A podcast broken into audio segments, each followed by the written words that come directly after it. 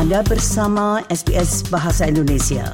Dapatkan lebih banyak lagi cerita bagus di s b s dot com dot a u garis miring Indonesia. Para pendengar sekalian, sebuah laporan baru mengungkapkan adanya perubahan yang mengkhawatirkan dalam wabah flu burung. Laporan tersebut menunjukkan bahwa wabah penyakit yang sebelumnya hanya terjadi di Asia ini, kini terjadi di berbagai wilayah di dunia dan berdampak pada sejumlah besar unggas. Berikut ini adalah laporan selengkapnya yang disusun oleh Alex Anifantis untuk S B S News. Virus mematikan H lima N satu atau yang lebih dikenal sebagai flu burung menunjukkan tanda-tanda evolusi yang mengkhawatirkan. Sebuah studi baru yang dilakukan bersama oleh para ahli dari universitas-universitas Australia dan Asia dan diterbitkan oleh Springer Nature telah mengungkap wabah baru virus ini di Eropa dan Afrika. Profesor Raina McIntyre adalah kepala program biosecurity di Kirby Institute di Universitas New South Wales. Dia merupakan ahli dalam bidang influenza dan penyakit menular baru. Dia mengatakan flu burung bisa menjadi penyebab epidemi berikutnya. It's always been the fear that one of these highly pathogenic avian flu viruses will mutate to become easily transmitted between humans, and Um, there's a lot of red flags around this particular, one particular clade, as we call it, of the H five N one that's been spreading in the last year or two. Wabah virus H lima pertama kali tercatat pada tahun dua ribu empat belas. Profesor Michael Ward adalah Ketua Kesehatan Masyarakat Veteriner dan Keamanan Pangan di Universitas Sydney. Dia menjelaskan bagaimana virus tersebut telah berubah selama beberapa tahun terakhir. It rapidly spread across Asia and Europe and Africa, and that was thought to be as a result of the virus being taken by wild birds that migrate um, across continents. So it spread quite rapidly, um, and that might have been associated with sort of changes in the virus. And then lately we've seen in the last sort of three to four years, we've seen another sort of change in, in this virus, and we're we're seeing these sort of ongoing outbreaks that are occurring in uh, particularly northern Europe and also the U S. Penelitian lanjut mengungkapkan bahwa virus H lima telah bermutasi. Virus tersebut juga telah menjauh dari Asia, tempat asal virus tersebut. Potensi wabah di Australia, meskipun kecil kemungkinannya, namun dapat menimbulkan masalah yang signifikan.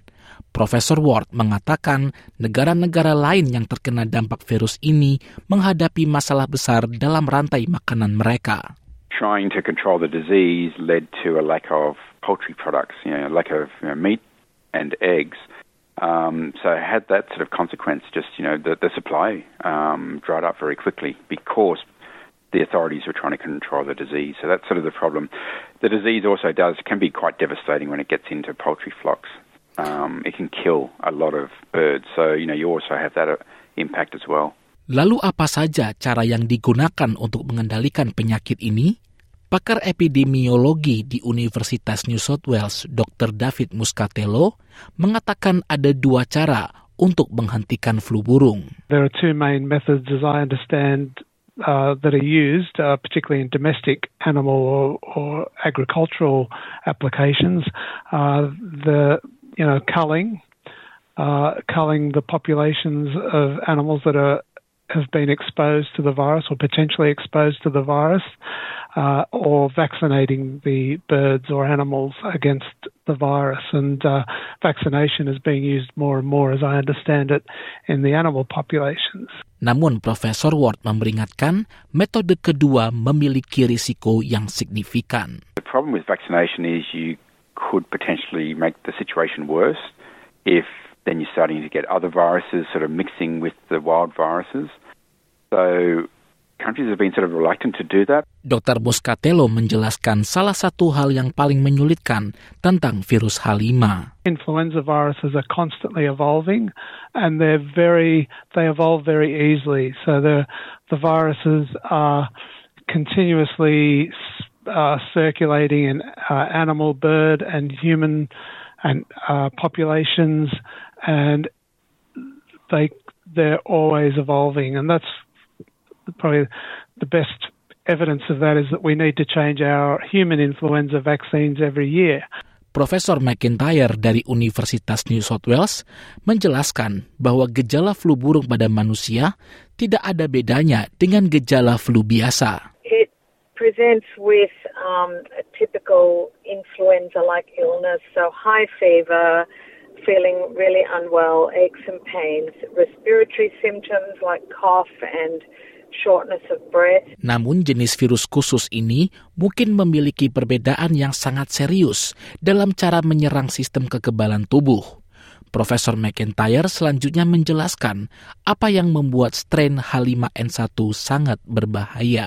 So we see things like seizures, unsteady walking, very prominent neurological symptoms. So it is quite conceivable that if this particular strain, which is called clade two point three point four point four b of H five N one, um, mutates to infect humans easily, we may see um, very prominent neurological symptoms as well as the respiratory symptoms.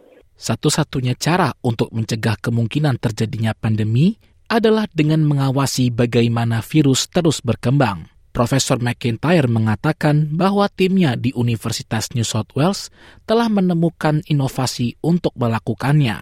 The way to mitigate that is early warnings and early detection. And you know, we've developed a early warning system at U N S W called EpiWatch, where we actually report on um, any undiagnosed severe acute respiratory illnesses that are occurring, particularly in hotspots of the avian flu virus, because that's exactly how it's going to present.